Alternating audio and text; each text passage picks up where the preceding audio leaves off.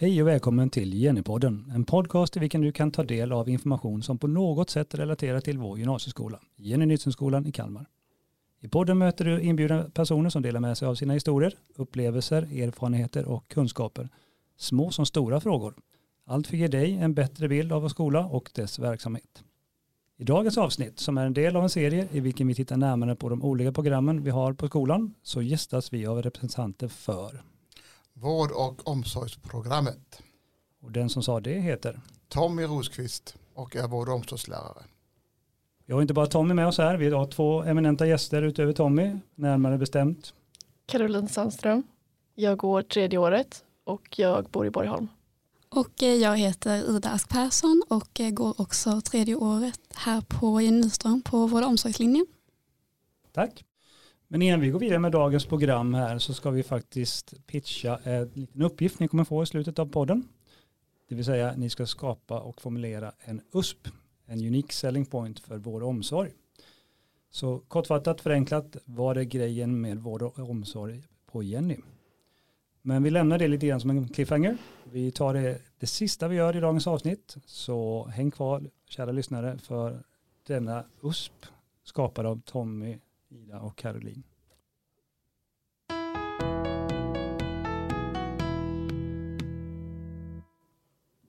Bra, då drar vi igång det på riktigt. Ni kommer alla tre få frågan beskriv Jenny med tre ord. Det är kanske inte en fråga utan mer en- en uppgift. Beskriv Jenny med tre ord. Tommy, vill du ta taktpinnen? Ja det kan jag. Eh, skolan är väldigt kreativ. Det är en bra blandning mellan teoretiska och praktiska utbildningar. Och det är en väldigt härlig miljö att vara i. Var det tre ord? Ja, nästan. Inte tre med tre meningar var det. Tre meningar. Ja. Ida, fixar du det på tre ord? Ja, vi får väl se. Eh, Jag skulle säga att skolan är väldigt eh, mysig, eh, härlig och väldigt accepterande. Och mina tre ord skulle vara att skolan är välkomnande, färgglad och väldigt underhållande. Då är jag lite nyfiken på vad kännetecknar en vård och omsorgare? Om det finns ett sådant begrepp. Ja, alltså vi är väl vanligtvis ganska omtänksamma eftersom att det är mycket av det som hela vår linje går ut på. Att vi ska ta hand om andra. Och många av oss kan vara ganska framåt också och väldigt ja, men pratglada. Eftersom att det är det vi får lära oss att vara utifrån vårt yrkesval. Liksom. Ida? Ja, jag skulle också säga att eh, vi kännetecknas väl med ganska mycket respekt ändå med tanke på att eh, vårt arbete går ut och, alltså på att ta hand, om, eller ta hand om andra människor. Så eh, väldigt mycket respekt har vi. Goda tankar där. Tommy, är det någonting att lägga till? Ja, man kan ju säga också förutom kommunikation så är det med empatisk förmåga att förstå andra människor och hur de, deras situation, att man kan eh, förstå hur de har det och eh, utifrån det göra ett bra arbete. Ida och Caroline, eh, med utgångspunkten att en gymnasieutbildning under tre år är någon form av upplevelse. Hur skulle ni beskriva att den upplevelsen har sett ut för er? För mig har den varit jättebra. Ehm, Jag hade väldigt höga förväntningar ändå när jag började och jag känner att både linjen och skolan har levt upp till det. Och eh, med tanke på att vi har praktik i eh, varje, varje år så får vi uppleva väldigt mycket ut efter det. Ja, jag stämmer helt med Ida där. Men eh, jag känner också att det har varit en väldigt bra blandning av personer i klassen. Det har varit väldigt mycket från olika kulturer och ja, men andra bakgrunder. Så vi har kunnat lära oss mycket av varandra och även kunnat bilda en ganska tajt klass ändå. Så nej, jag har älskat gymnasietiden. Det var verkligen alltså det bästa av alla skolåren. Vad är det roligaste ni har varit med om hittills? Det roligaste som finns enligt mig, det är alla historier som Tommy drar på våra lektioner. Eh, det, det gör lärandet lite mer intressant när det inte bara är teoretiskt, teoretiskt, teoretiskt och bara läsa, läsa, utan man får även höra egna historier och lärarna är också väldigt inbjudande till att vi ska berätta våra historier som vi har hört eller varit med om på praktiken. Så det är liksom väldigt alltså, uppskattat att få höra från andras bild så man kan få ett större syn på hela grejen. Ja, jag håller verkligen med. Eh, Alltså, vi är väldigt genuina och eh, tillmötesgående, alltså lärare. Så att eh, alltså själva lektionerna är allmänt bara väldigt roliga och med tanke på att vi har en väldigt härlig klass eh, som fungerar väldigt bra tillsammans så är det bara väldigt roligt att gå till skolan. Tommy, till vem riktar sig den här utbildningen?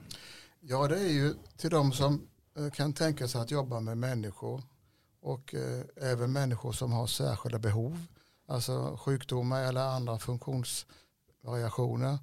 Och det handlar om att man vill ha ett jobb där man kan eh, hjälpa folk att komma vidare på olika sätt. Antingen på sjukhus eller på ett äldreboende, hemtjänst eller på ett gruppboende. Det finns många olika inriktningar där. Eh, Ida och Caroline, vad lockade er till utbildningen? Ja, men det som lockade mig till utbildningen är att eh, ja, men just att man får jobba inom vården. För jag har tänkt jobba på ambulansen sen och då såg jag att det var en lätt väg att ta för att både få det praktiska och lära mig det, men också för att få det teoretiska som jag kan behöva sen när jag ska plugga vidare. Det var väl det som eh, var mest kallande på mig. Liksom. Eh, för mig var det ämnena. Jag tyckte att eh, det lät jätteintressant att läsa om människokroppen och läsa medicin och vårdpedagogik. Ehm, och eftersom jag ändå ville jobba med människor och alltid velat så kändes det som att det klickade ganska bra med att gå den linjen. Vad är kärnan i er utbildning? Finns det någon form av central essens i utbildningen? Och hur ser den ut i så fall? Ja, egentligen essensen är väl att man, man, man måste blanda både teori och praktik. Att, att man klarar sig inte utan båda utan man måste ha teoretiska kunskaper för att göra ett bra jobb. Men man måste också vara duktig praktiskt att kunna jobba med människor. Så att det är väl egentligen det som det handlar om. Mm. Kombinationen av det. Vad hoppas ni att ni ska få med från utbildningen?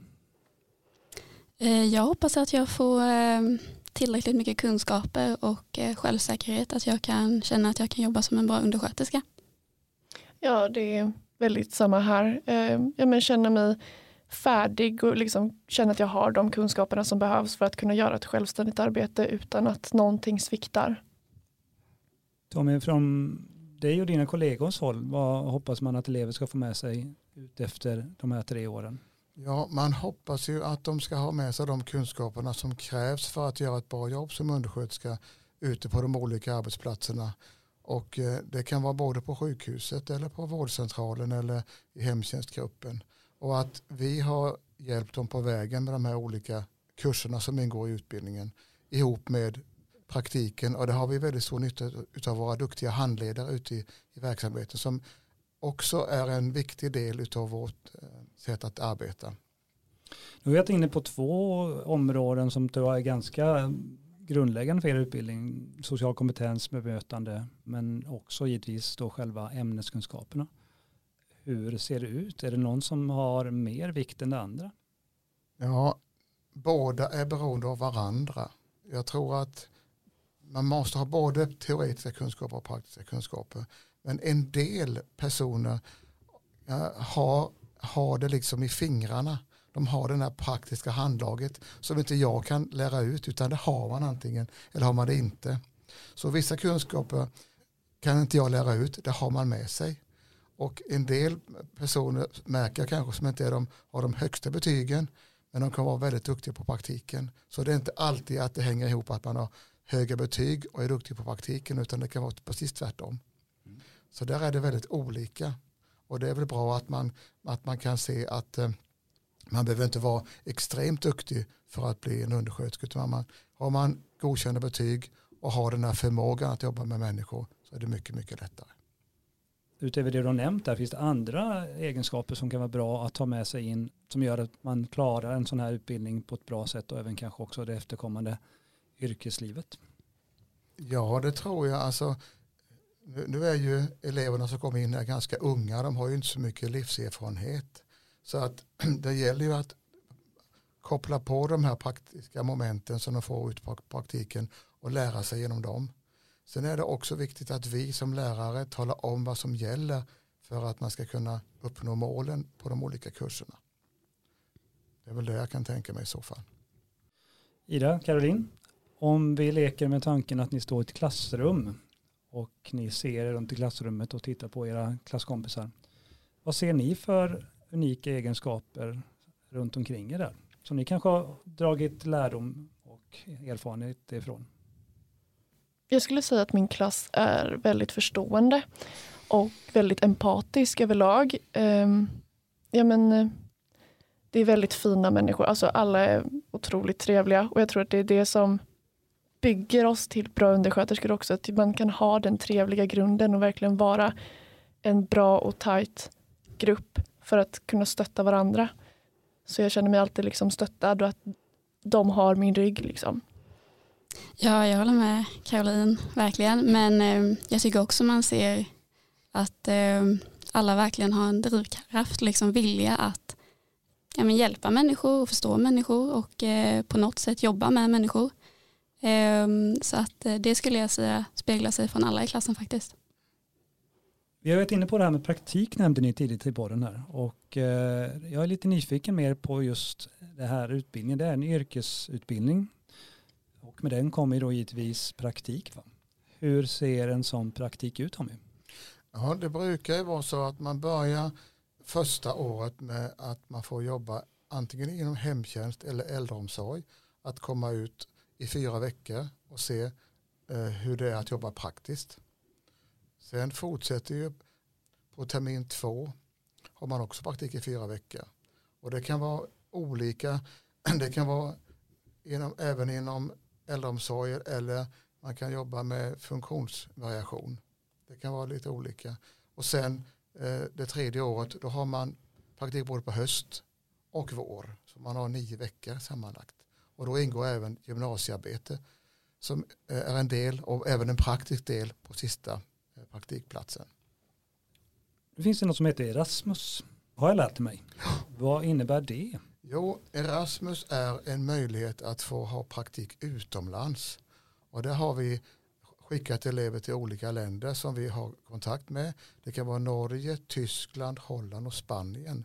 Där man då får möjlighet att se andra kulturer och jobba inom äldreomsorg eller andra eh, vård utomlands. Och då får man åka ihop med någon lärare ner till de här länderna och jobba där. I tre eller fem veckor, det är lite olika vilket land man åker till. Innebär det också att det kommer folk hit till Kalmar kanske? Det kan det göra också från andra länder. Det stämmer. Ida Caroline, eh, vad har ni fått med er från era praktikperioder? Ni kan ju förklara lite grann också, vad har ni varit? Ja, jag har ju varit på lite olika ställen. Jag har ju varit både inom hemtjänsten och LSS, eller med andra ord eh, funktionsvariationer. Och jag har också haft två praktikplatser eller perioder på sjukhuset. Det jag har lärt mig mest det är ju just det praktiska och liksom veta hur jag ska bemöta människor med olika ja, men, man kan ju, vissa människor som har funktionsvariationer behöver man bemöta på ett annat sätt än personer som inte har det. Så man har verkligen fått lära sig hur man ska bemöta folk och att inte döma folk utifrån ja, men deras förutsättningar. Ida? Eh, jag har varit på ett demensboende, eh, hemtjänsten och sen så har jag varit på två olika avdelningar på sjukhuset. Och eh, det jag har märkt under min praktik är ju hur mycket eller hur viktigt det är det teoretiska i skolan eftersom att det samspelar väldigt mycket när man väl går ut och ska göra det praktiskt. Men allmänt så har min praktik varit jättebra alltid och det är ju personliga erfarenheter men ehm, jättebra platser och jag har lärt mig jättemycket faktiskt. Det är där jag känner att jag har lärt mig som mest. Vi var inne på att det var en yrkesutbildning som sagt var och då är jag lite nyfiken på vilka yrken hamnar man oftast i om man kommer direkt från gymnasiet?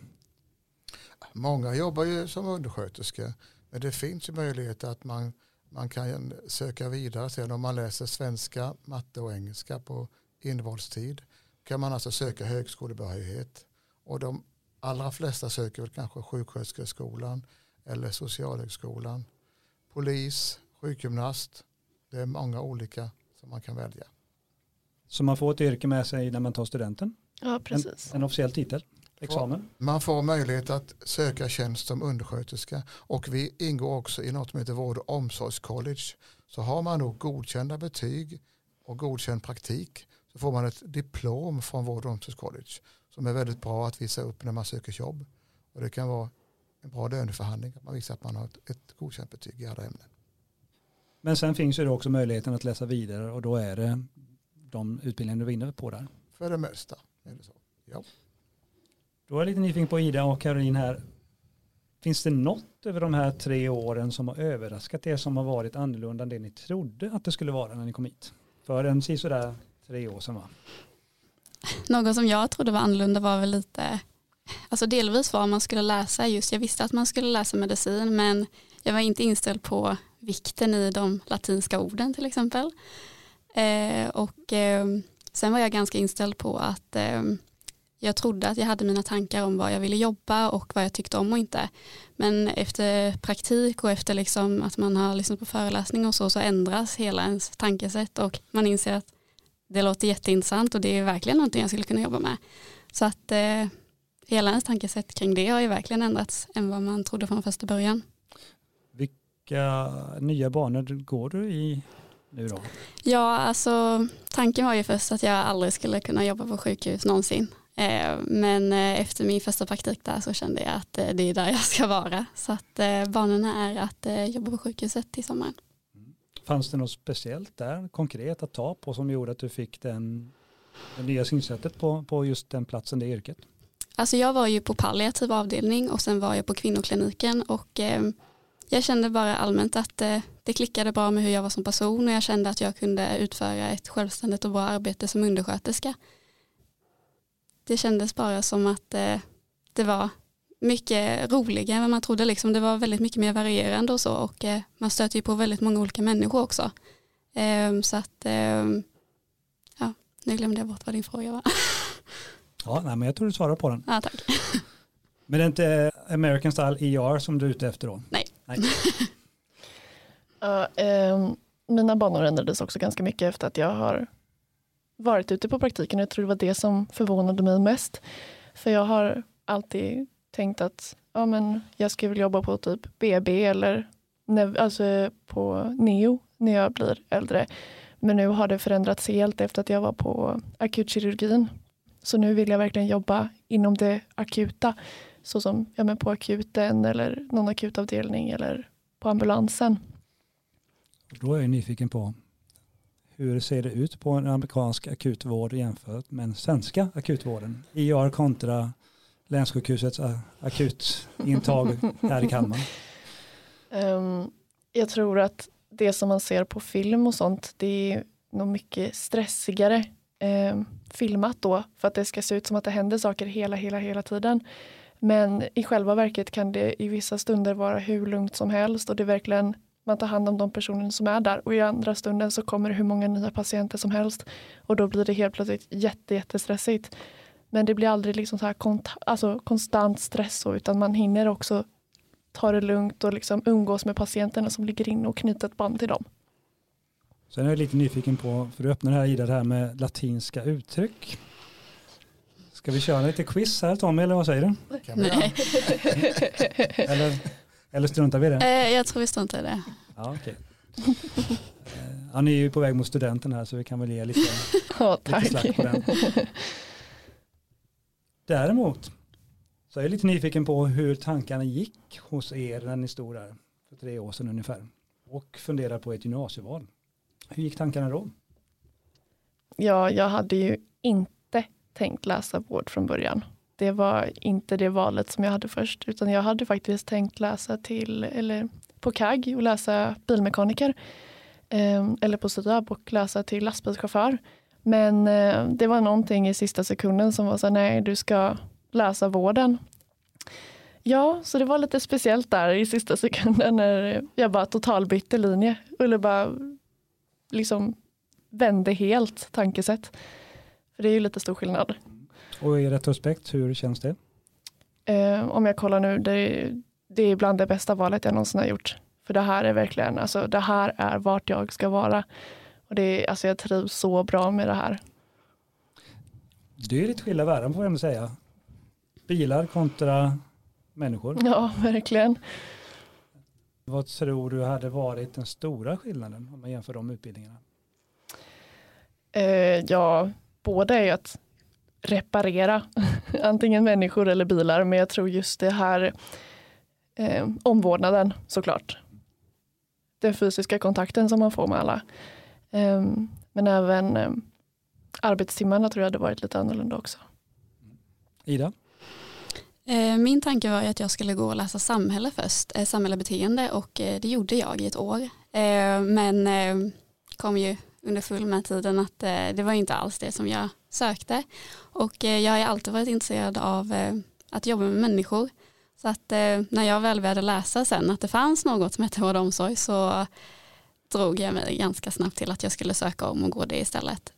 Så i ditt fall så handlar det om att du började om från början? Exakt och eh, det var också det bästa valet jag hade tagit för att eh, det gav ju mig verkligen, det ger ju mig en utbildning när jag går ut och eh, det ger mig tre fantastiska år som jag är jättenöjd med hittills. Hur svårt är det att välja inför gymnasiet? För uppenbarligen så hade vi, i ditt fall så var det kanske så stort steg från samhäll, beteendevetenskap till den här. Det är ändå någon form av mm. samma sida av bollplanen om man säger så. Mm. I ditt fall Karolina så var det ju helt andra världar va? Ja verkligen. Det... Är det svårt att välja till gymnasiet? Det är det verkligen. Eh, och jag tror att felet, eller felet och felet, men det som många gör är att välja utifrån kompisar. Och då kanske inte de tre åren blir så bra som man hade tänkt sig. Men om man bortser från kompisarna och väljer någonting som man verkligen, verkligen själv vill så är det inte lika svårt. Så det är tips. Välj efter vad du själv vill. Har ni något mer tips inför det här med gymnasievalet? Som ni vill lägga till utöver det? Alltså jag tror inte att man ska lyssna på så mycket vad andra säger för det är verkligen antingen är det ena sidan att man ska välja något man tycker är roligt och ha tre roliga år eller så ska man välja något som gynnar en för framtiden. Ehm, och jag tror att man ska lyssna på sig själv vad man egentligen känner att inte ta in så mycket vad andra ska göra eller vad andra tycker utan om du vill ha tre roliga år och gå något som intresserar dig så gör det men om du vill gå något som ger dig en utbildning så gör det. Du får lita lite på dig själv där tror jag. Mm.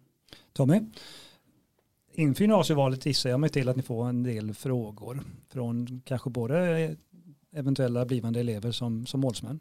Vilka är de vanligaste frågorna? Den vanligaste frågan är väl det här med hur mycket praktik är det, vad, vad ska man göra för någonting, är, är det svårt att gå vård och omsorg, är det mycket teoretiska kunskaper? Och jag tror att många, många eh, studie och yrkesförledare säger att det är ganska lätt att gå på vård och omsorg för att det är ett praktiskt ämne. Men de glömmer bort att teorin också måste fungera. Så att man måste, man måste både kunna läsa eh, och eh, teoretiska ämnen plus att man ska vara praktisk. Så det är en blandning där kan man säga. Icke att glömma latinska uttryck och termer. Man, det används på sjukhuset så att det är därför som jag har eh, tragglat med de här tjejerna här nu att de ska kunna och det har de verkligen bekräftat att det har haft effekt. Mm. Om vi blickar framåt och gör en liten tidsresa, vi tittar in i den där kristallkulan, den ser sådär fem, tio år. Nu har ni haft inne lite grann på vad ni har för förhoppningar där, men hur, vad, vad hoppas och tror ni på att ni är om en tio år? Jag tror att om ungefär fem, tio år så har jag säkert pluggat vidare till sjuksköterska. Eh, men sen också specialiserat mig därifrån och antingen jobbar som akutsjuksköterska eller på ambulansen. Ja, fem år så jag tror faktiskt inte att jag kommer att plugga vidare för att just nu är det ingenting som intresserar mig liksom så att jag vill plugga vidare. Eh, jag har inte hittat det än. Eh, så att jag tror att jag kommer jobba som eh, undersköterska och eh, kanske stanna kvar på sjukhuset eller så testar man någonting nytt men plugga vidare tror jag inte att jag kommer att gjort inom fem år.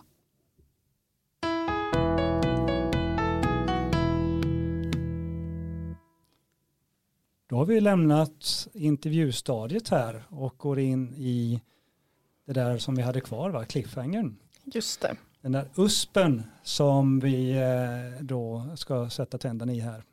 Det vill säga, ni kommer få ett uppdrag här, ni ska formulera en USP, en unique selling point. Kortfattat, vad är grejen med vård och omsorg på, på Jenny? Och det kommer ni få göra till tonerna av lite fransk dragspelsmusik. Så varsågoda.